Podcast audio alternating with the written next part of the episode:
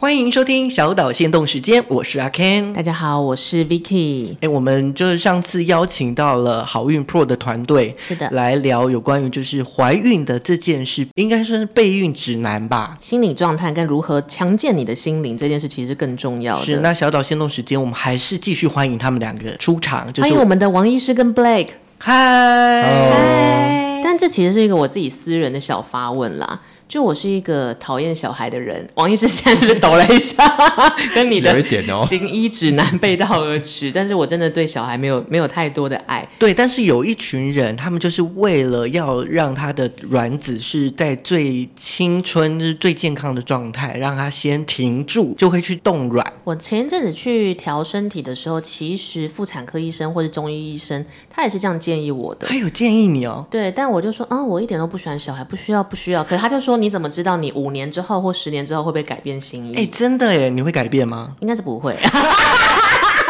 但我就会讲说，我其实有一狗票朋友，无论是大龄或更大龄，或者是中龄女子，她们其实就是会有这种想做这个保险。对。那像 Blake，你是怎么看这件事？我就是你口中的大龄，可以透露年纪吗？你你想分享的话没有问题哦，因为我现在就是三十六岁，还好吧？未婚。然后我身边的朋友基本上所有人都在讨论冻卵，如果是单身的话，大家都在讨论冻卵这件事，不然就是说要赶快生啊，要赶快生。那我自己其实对于小孩，其实我是。喜欢小孩的，但我、嗯、我不要跟你不要跟你聊了，没有啦，还是可以聊。我我喜欢小孩，但我觉得我可能没有办法撑住跟他们度过一生的时光，这样子。我好像我就是有点那种概念，所以我之前其实分享过一篇文章，就是我我决定不冻卵的六个原因。它的内容是讲，就是因为我为了冻卵这件事情，我也是被告知说我会不会以后后悔，嗯、所以大家都会说你就先冻啊，那不然以后后悔的话怎么办？那我就在想说，好，那我以后会后悔吗？我就根据了在好运 Pro 当中学到这些知识，然后去分析了我自己的状态，然后还有我跟我的另一半的状态，是，我就觉得，因为他没有很想要小孩，就是我的男友现在是未婚夫，他没有很想要小孩，然后我们都没有父母的压力，就是公婆或什么，那我是可生可不生。然后我想说，如果我现在三十六岁，如果我再动了，我在四十岁的时候拿，假设我后悔拿出来用好了，是，那那个时候我的小孩如果他到大学的时候，我就六十岁了，哦，那我还要负担小孩的学费，就是他大学学费我还要负担，然后那时候我已经六十岁，我还不能退休，我还要就是继续这样子，我就觉得真的好辛苦。然后我就跟就是另一半讨论说，那如果领养，假设有一天我们都真的很想直接领养一个大学生这样子，就是直接领养一个可能不要是幼儿。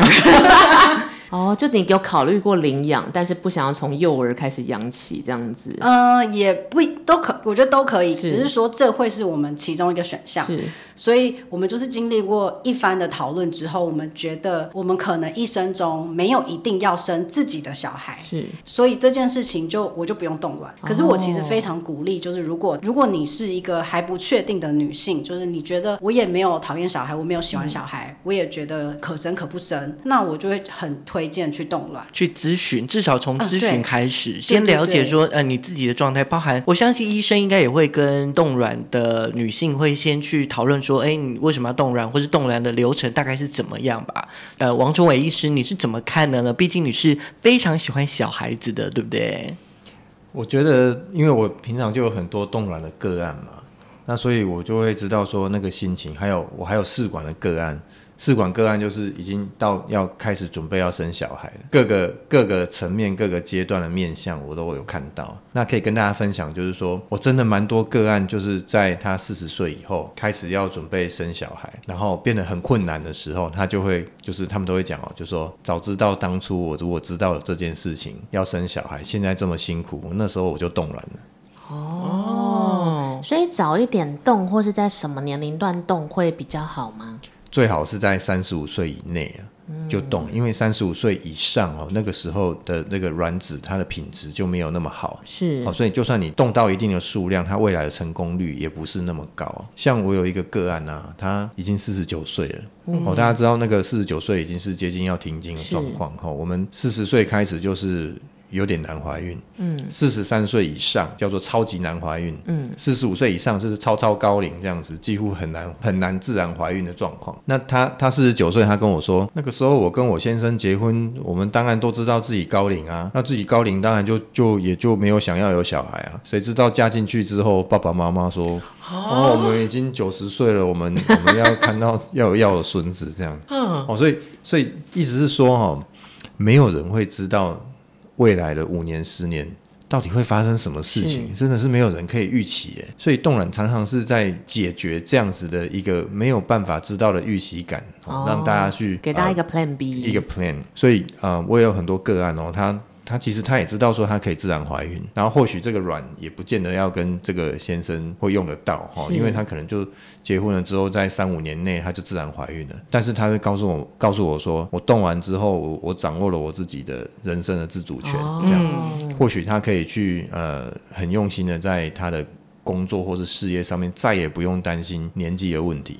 第二个是，他们再也不用一直被人家问有没有小孩，到底有没有动静了，因为就算没有，他也知道说到时候他的卵可以拿出来用，比较安心一点。对，哦，所以我，我我认为这个冻卵是对呃现在的女性哦很有帮助的一件事，就多一种选择，然后让她多安心一点。对，嗯、那我可以很市侩的来询问说，通常冻卵或者这整一整个疗程花费大概会是多少？我先问说流程花，呃，那个大概要花。多久的时间？例如说动一次卵，好好然后再讲费用。